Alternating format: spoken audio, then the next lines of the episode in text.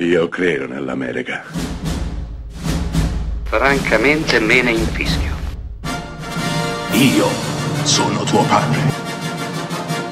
Anna Nishimasa. Rimetta a posto la candela. Rosa bella. Luna, non ti ho mai parlato di quello che ho fatto prima di conoscerti. Immagino che passavi il tempo andando in giro a fare il bullo. Non esattamente, tesoro. Una delle ragioni per cui ora ci troviamo nei guai sta proprio in quello che ho fatto prima. David Lynch è tantissime cose. Un artista, un artista criptico, ma è ovviamente un maestro del cinema. Un maestro del cinema che ha due impostazioni, una un po' più comprensibile, l'altra decisamente più criptica più personale probabilmente, chissà. Beh, prima di diventare il maestro del cinema, contorto, incomprensibile, quasi intoccabile, da Mulholland Drive, Inland Empire, Strade Perdute, film difficilmente accessibili, che il pubblico o ama o odia, è stato un regista che è riuscito a portare sullo schermo storie personalissime, ma decisamente più, linea- più lineari. Una di queste, la mia preferita, è Cuore selvaggio del 1990. Ancora ricordo quando lo andai a vedere al cinema con la mia classe, portai l'intera classe a vedere il film, mi odiarono alla follia, volevano linciarmi alla fine della visione. Per un film che resta, secondo me, uno dei grandi, grandissimi capolavori della storia del cinema. La storia è abbastanza banale, protagonisti una Laura Dern fantastica e soprattutto un grandissimo Nicolas Cage, non ancora eh, persosi in mille interpretazioni ridicole e altrettanti parrucchini. No, questi due giovani si amano, si amano profondamente, si chiamano Sailor e Lula. Lui ha una passione per Elvis Presley, soprattutto per la canzone Love Me Tender, che canterà solamente alla donna che deciderà di sposare. Lei invece ha una madre, Diane Ladd, veramente la madre di eh, Laura Dern, che è assolutamente possessiva e non vuole che lei stia con Sailor, con Nicolas Cage. Sì, perché Sailor è un poco di buono, Sailor è uno che è un fumantino, fa, fa botte in un attimo e diventa anche estremamente violento.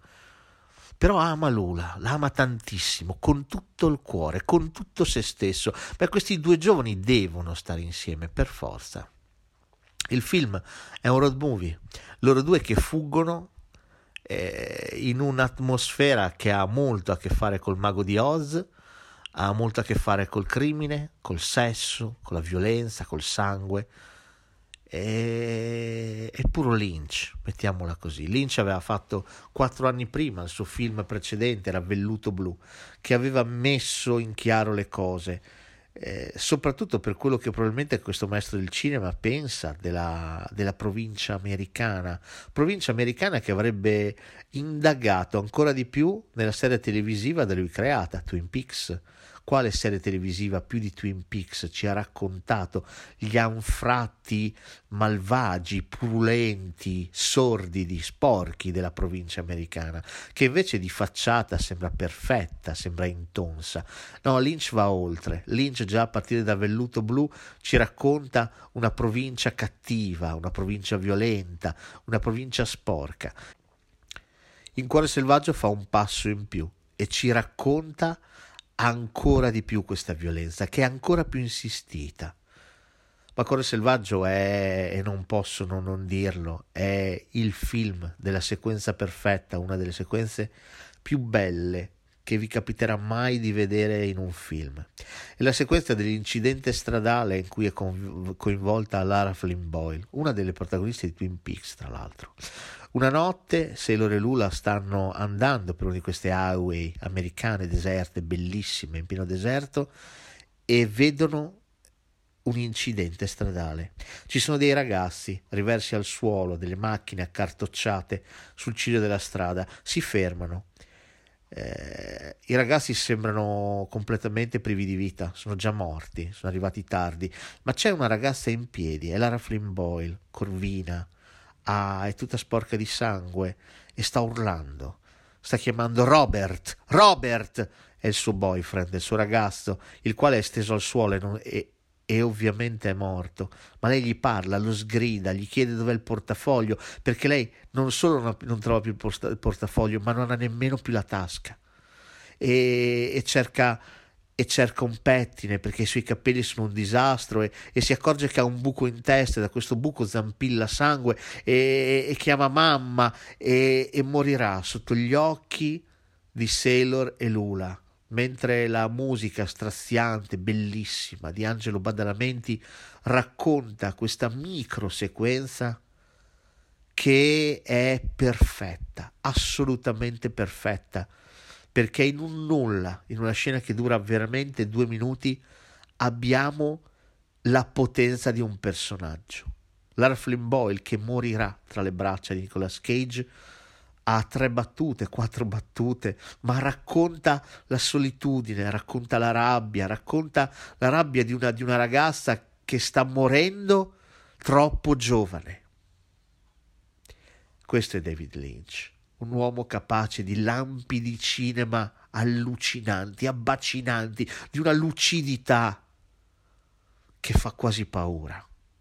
E Cuore selvaggio è questo Cuore selvaggio è una scheggia impazzita, intinta, grondante di sangue, ma è più di tutto una storia d'amore, un inno alla vita, contrassegnata da una canzone di Elvis Presley. Love me tender, love me sweet. Never let me go. You have made my life complete, and I love you so. Love me tender, love me true, all my dreams fulfill for my darling, I love you, and I always will. Love me tender, love me long, take me to your heart, for it's there that I and will never part. Love me tender, love me true, all my dreams fulfill. For my darling, I love you, and I